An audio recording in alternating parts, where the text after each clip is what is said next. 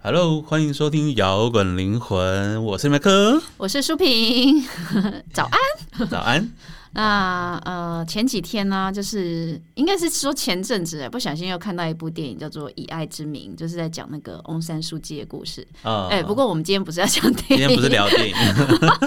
我们今天想要来聊聊翁山书记这个人，因为我们知道翁山书记就是著名的人权斗斗士嘛，他得过诺贝尔和平奖。对，然后后来因为那个罗兴亚难民事件惹争议，然后加上今年呐、啊，缅甸又发生政变，对今年的二月嘛，缅甸发生政对变，他又被又被软禁了，他要被软，他对人生呃有三三分之一时间在被软禁，对， 他今年已对经七十五岁了，对，所以我们想要来聊聊呃，这位人权斗士跌落神坛的这整个过程。嗯我我觉得说起来，翁山书记他就是一本就是活生生的缅甸民族史，你知道吗？嗯他自己七十五岁，我们刚刚说他七十五岁，对他在仰光出生嘛。他其实他爸爸就是一个很有名的， 人称缅甸国父，对这翁样，山将军，就是对缅甸的那个纸钞上面就是他爸爸爸爸的的头像。嗯那因为缅甸以前其实是英国的殖民地，对啊，然后翁山将军是在一九四七年的时候带领缅甸独立，但他后来呃也遭军方暗杀身亡了。一九四八年缅甸才真的脱离英国殖民地独立，但是。你知道缅甸建国之后啊，他就是一直在民选跟军方政府之间摆荡，他没有一个很真的很确定走上走向对民选之路、民主之路。其实他军阀统治的色彩一直都还存在，对对，，大应该是说大部分时间都还是军政府在统治。对，然后他爸爸死亡的时候，那时候翁山书记才两岁哦。反正他们后来就到英国去长期定居。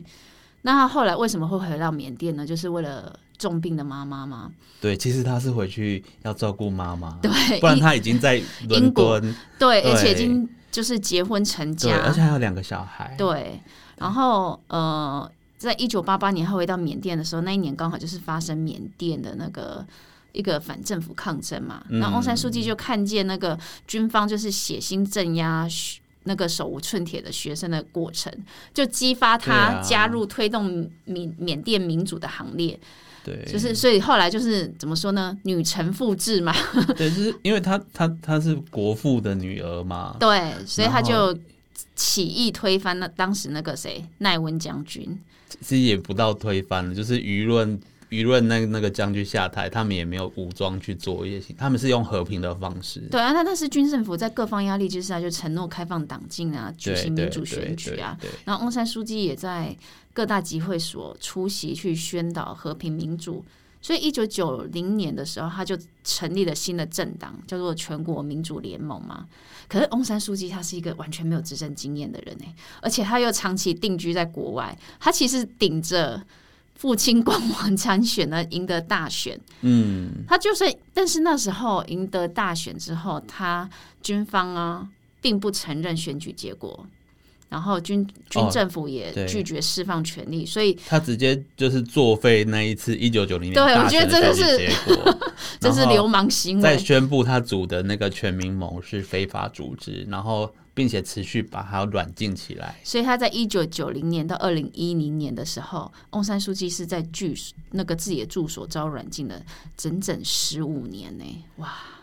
就是这他是一个好 long term 的一九过九零程。啊到什么二零一零是完全了，然后中间有陆续放一下，又关一下，又放一下，又关一下嗯这样子。但是他在九一年，一九九一年的时候就得到了就是诺贝尔和平奖，对对对，他就是一个人权力量的那种杰出典范啊。嗯，然后后来有一些国国际的特色组织，还有一些各界人士在也为了他在努力奔走，就是甚至连好莱坞都帮他拍了一部电影，就是我刚讲的那部杨紫琼演的耶。对以爱之名这样子。然后一直到呃我们刚刚说他关到二零一零年嘛，二零一零年缅甸又大选之后，翁山书记才又重获自由。然后那一年终于就是，呃，新因为那时候缅甸终于在新宪法之下举行的大选，才结束军政府执政的局面。但是你知道吗？上台执政的政党是跟军方关系很好的政党，就是还是有军政府 对的对对色彩在背后后，背后对就是慈禧垂帘听政那种感觉，你知道吗？就是其 实表面上的民主政府其实对，都没有办法完全的彻底的去所以缅甸的民主之路好好好漫长哦。对，那一直到二零一五年缅甸又大选的时候，翁山书记的政党才真正获得压倒性胜利，才真正实行政党轮替。他那时候才被获选为国务资政嘛，成为真正对实际的领导人。因为之前的宪法不改，让他没有办法选总统对，因为他有外国籍，对然后导致于他只能用这个职位。但是人家是说，实际上他是实际的掌权者，对，掌权人在他。对然后这次那这次的政变，二零二一年今年二月的政变，就是因为二零二零年的大选，翁山书记的政党又再度大获全胜，然后眼看就是要继续执政了嘛。嗯，但是在那个他的今年哦二月的时候，对手对手的集团不满意嘛，对军方政府就是把翁山书记跟他那个总统温敏嘛逮捕入狱，然后用一个理由把他们就是关起来，又软禁他，对，就又就等于就是又爆发军事政变，等于就是一九九零年的悲剧再度重演。到底缅甸怎么了？军人又夺权，嗯你其实然后看到其实完全接管政府的运作就对了。真就算他们之前赢得大选，在政府组织上很彻底的掌权，但是其嗯实军人对缅甸的影响力一直都、都一直这个阴影一直都在。对，哎、其实缅甸总统是由上下两院国会选出的，然后宪法的规定其实对军方的候选人是很有利的，而且已经有嗯保留四分之一的席次，是国要会席军次是给军方的，的，对，但是。军方在二零二零年，就是去年，他是错估选情，哦、所以让翁山书记的反对党获得压倒性的胜利，然后军方就不爽，就发动政变。就我觉得就是有点让刚输起不起呢，就是选输我就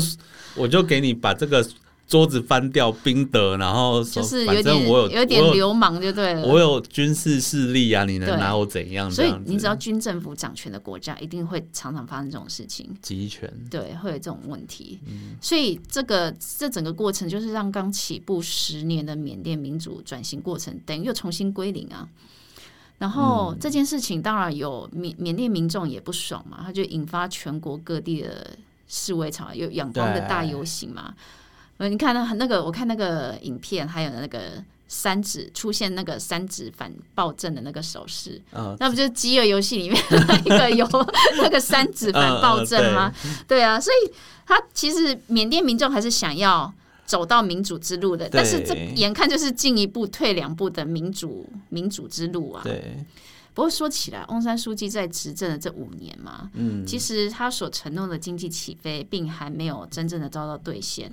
然后而且也有一些争议，对他最重要的就是我们等一下要讲的，我对们接下来讲的就是他在二零一六年到二零一七年这段时间呢，有一个罗兴亚难民事件，让翁山书记遭到了很多对质疑跟争议就啊。是他的成名的点跟他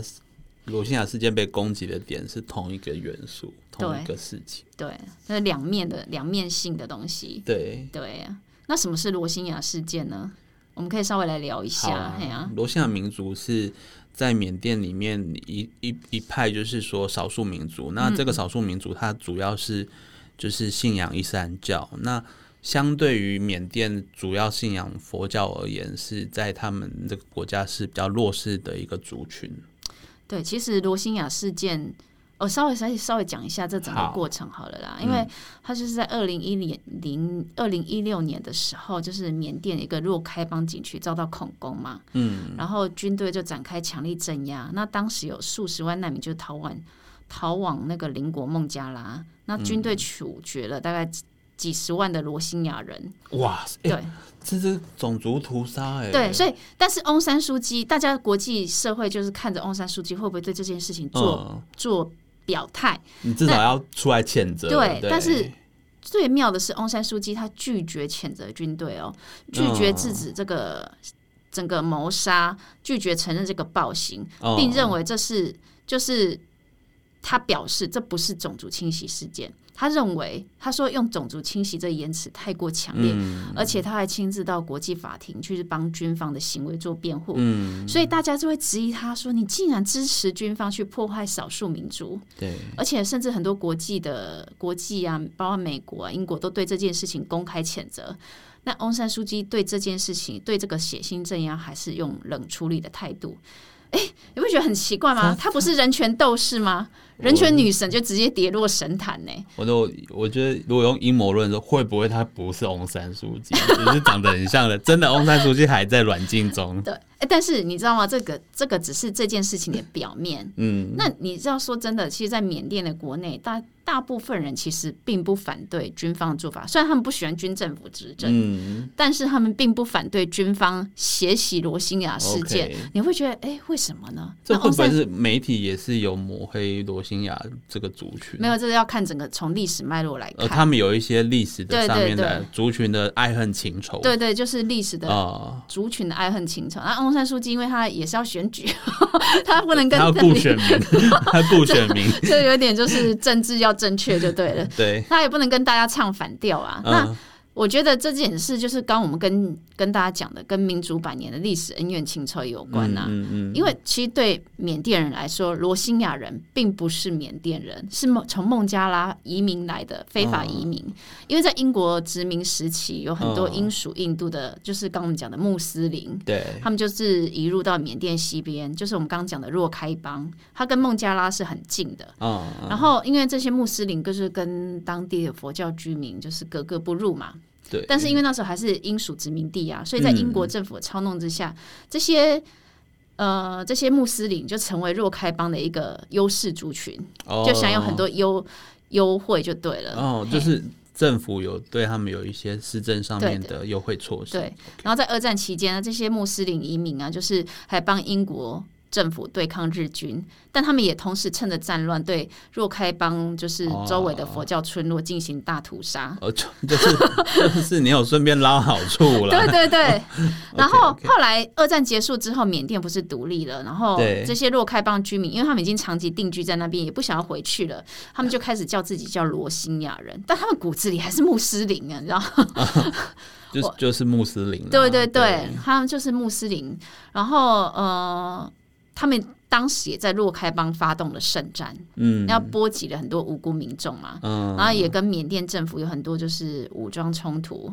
后来呃，他们为什么会变成非法移民？就是奈温将军就是认为罗兴亚人啊，一天到晚搞分裂，哦，就是搞破坏就对了，所以他们所就剥他就剥夺罗兴亚人的公民权，哦，他说不算你不算我们对缅甸公民， 对对对。 等于法律面剥夺他的人权啊。对啊，那罗兴亚你你知道就是成为非法移民嘛？那已经在若开邦定居数百年的罗兴亚人，就是没办法就业啊，嗯生活也没有保障啊。嗯， 那他走投无路之情况下，就只能去邻近的国家，就是打黑工啊，或者就是从事毒品的非法哦，那产业嘛。那会变成就是有很多就对，犯罪啊还是对什么的，那你知道就是在这样的状况之下，走投无路的罗兴亚人，就是对，一定会有越来越多的民兵组织嘛。那你民兵组织越来越强，军方镇压力道是不是也会越来越强？就是会跟呃政府军一定会有产生冲突。对，然后双方关系就是这样恶性循环啊。所以导致就是说，可能演变到二零一六、二零一七的时候，局势已经变到一个程度，就会变成是一种屠杀。因为怎么样对来说，军方的军事力量应该是会大于民兵的。对啊，所以对你知道，在大部分人的缅甸人眼里啊，罗兴亚就是那种外来者加穆斯林的那种恐怖分子。对你，你信的宗信仰的宗教又跟我不同，嗯对然后你在历你史又来上。这里又吃香喝辣，你来了之后啊烧又烧杀掳掠对你又有屠村什么的，对对，那你现在可能你被这种军方镇压，可能对他们来说是一种呃以牙还牙吗？还是对什么？对但是就外界来看，会其实不希不希望有这种但是罗兴亚人他失去缅甸公民身份，他是在国际媒体有点装可怜的态度，你知道吗？呃，所以就是对缅甸人来说，罗兴亚人就像是嗯，就是继母带来的那种兄弟姐妹。你没有血缘关系，然后你又被迫要跟他在一个屋檐下好好相处，呃，然后你明明就跟他处不来，然后你已经跟他很不爽了，然后你会你的隔壁邻居或你的你的爸爸会跟你说啊，你就让一下， 啊因为他是弱势，对对对，那你一定会觉得很很委屈嘛。嗯就是所以缅其实甸人就是一直从头到尾就觉得很委屈，他们就会觉得说，其实他也有对我恶作剧啊，然后我们其实是打来打去，不是只有嗯对他打我，对不是只有我打 他，为什么你们国际社会都只有怪我？对对是这对种，因为他心就是态在国际媒体就是对摆一个可怜的态度嘛。对，所以缅甸国内就算有一些激进的佛教僧侣，就是甚至会鼓吹反伊斯兰教，然后开始也会对卢辛亚人做 OK 屠杀。所以为什么军方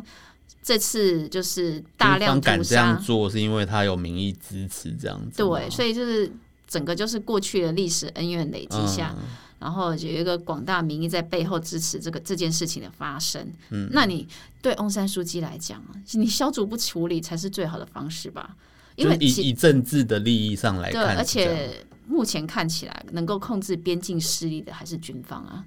对然后加上加上他自己的父亲也是军系体系出身嘛，那你这件事情看起来你。与其跟军方对立，你不如消极处理，嗯，因为这，而且还有真的就是真的就是有政治角力的问题，你每一步都像在走钢索，对他不是说你你你大家叫你出来讲一个什么话做出来，嗯他做这件事情，他要去考量说会不会导致他再也没有办法为缅甸的民族做什么事情。对，因为它其实重点还是要发展缅甸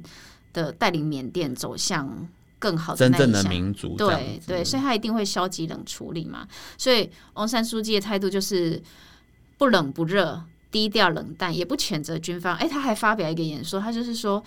不理解为什么有这么多穆斯林要逃难， 听起来很无情的言论。 这种话听起来很像啊，你没有肉吃。不吃饭吗？没有饭吃，你不何不食肉糜的？对对我跟你说，就是你没有饭吃，不会吃肉吗？一个便当吃不饱，你不会买两个 吗？所以你知道缅甸人骨子里是很痛恨罗兴亚的，其实我觉得说正式人物，他可能也知道他自己在说这种干话的，但没办法。所以没有啊。但但是大家很难想象，翁山书记的地位太高了，他是、嗯他地位是跟达赖喇嘛、他甘地、被曼德拉相提并被论的。推到那个位置，结果他实际上不能做什么时候，就会导产生失望。对，所以那是甚至很多声浪啊，要取消他诺贝尔和平奖嘛。对，因为你很难想象他把几十万个人的生命说的这么轻描淡写，你知道 吗？对啊，因为如果呃，因为翁山书记甚至在你知道刚刚我们讲的那个嗯以爱之名，他说请用你的自由促进我们的自由，嗯但他拿到真正的权利之后，就没有给罗兴亚人自由。嗯，所以你知道，自由跟人权，我们如果说是民主最重要的核心价值的话，那他为什么换了一个位置之后就换了换了一个标脑袋 换了一个标准？ ，OK，对对双标、三标、四标、对五标、六标，但是如果从人权角度来看，不认同任何一种形式或理由屠杀行为，但是但你这背后又有很多错综复杂的对恩怨情仇，你你说真的，你要怎么化解？很难呐、对，因为我们从外外人的角度看，我们会觉得说他有很多方式可以做啊，嗯，比如说啊，他自己不能出来发声，但是他可以去拜托，他可以去做一些操纵，让那一些人来代替他做这件事嘛。他当初被软禁的时候也有做，但是其实他其实有很多难处，也许我们看不到，所以就像走钢索， 真的就是走钢索每跟一政步治都要角力，很小因为心。他也还是要选举看啊，他们光是选举选赢了，他就要被政变呢、对什啊么，到哦，选举不就是要赢吗？对啊，然我后所以我们身在台湾很难想象不，就是因为我们有比较多民意，所以才会压倒性的胜利？不过，因为我们我们的对军军政府军政就是只要你只要对军政府有参与执政的话，通常都会走向这样的局面啊。所以对军军跟那个政应该要分开才军对。政分离，嗯对。对啊，所以嗯，我觉得翁山书记，如果讲回来，翁山书记，翁山书记不是圣人啊，就像每一个人都会有光明跟黑暗的一面嘛。对，我也很佩服翁山书记在选择，他是勇于追求缅甸民主化的那个整个那个勇气对跟决心。因为其实她为了缅甸这个国家，她甚至还放弃去见她的丈夫最后一面。对，放弃跟小孩的相处吗？对，对啊，即即使他对缅甸少数民族问题还是选择对保持对沉默。对，因为这边有一个 issue，就是说她其实如果离开缅甸啊，可能军方会不让她再入境。对对， 但是在外界来看啊，翁山书记就是在国际间来看这个族群问题啊，缅翁山书记好像还是能保持着以缅甸人呃缅甸的人的中心主义嘛。这看起来又跟军政府的立场又很一样，对不对？嗯，所以人权跟民主就是一体两面，就是有些人就说翁山书记当权之后，好像就没有那么人权，有 有当权，有政权无人权呐、 对对对。但我觉得是反而是比较接。嗯如果以生活面来讲啊，比较接地气嘛，因为你没有办法一直用人权的理想主义来治理国家，你知道吗？你谈梦想也要注意现实啊，就就像大人的社会， 你必须要在现实的层面下才能去推动你你本来的理想。哎、就像跟谈恋爱一样嘛，对不对？当两个人因为爱情结合进入婚姻，嗯但是你真的进入婚姻的时候是有数不清对啊的你现你实要层、顾面包柴米油啊盐、对啊酱醋茶，你只有爱是吃不饱的。 对啊，只只有我们在说，我们都还是父母养，然后青少年时期的那种恋爱才是纯爱。这是纯爱对，好啦，但是我觉得翁山书记，我还是对他追求民主的那个坚定信念，然后在面对军政府那种勇敢无惧的态度是非常非常钦佩的。整体来说，翁山书记就是一个传奇又充满正义的女对神。啊，大家如果对她追求民主的那个前面的过程有兴趣的话，我觉得可以去看那个《以爱之嗯名》这部电影，是那个卢贝松导演、杨紫琼演的，嗯，所以蛮值得看的，嗯，对啊，哎、一个人他这样被软禁，加加起来几乎有十几年、二十年的时间，对她啊内心要有多坚强、啊，对你才可以不放弃人生。对，才可以不放弃，还可以不放弃信念呢、这对真的是对非常非常值得令人钦佩的。对，嗯，那可能他这过程中学会怎么样，就是说不要是直接的碰撞，才就是让军政府愿意说是跟他和平共处过一段时间。嗯，对，OK，好啦，这很多地方可以讨论。那我们就是了解一下这一 位传奇女士，对缅甸的传奇女士，她对跟她的父亲都不平凡。嗯，好了，那大家也可以想想，翁山书记在你的心中是扮演什么样的角色呢？对嗯，那摇滚灵魂我们就到尾声喽，我们就下周见，拜拜。拜拜。最后的最后，感谢大家收听我们的节目。如果你喜欢我们的节目，欢迎到 Apple Podcast 或 Spotify 订阅我们的节目，也别忘了给我们五星评分、留言鼓励哦。五星五星。明天又是上班日啦，让我们大家一起坚强的面对吧。我我们们下下周周见。见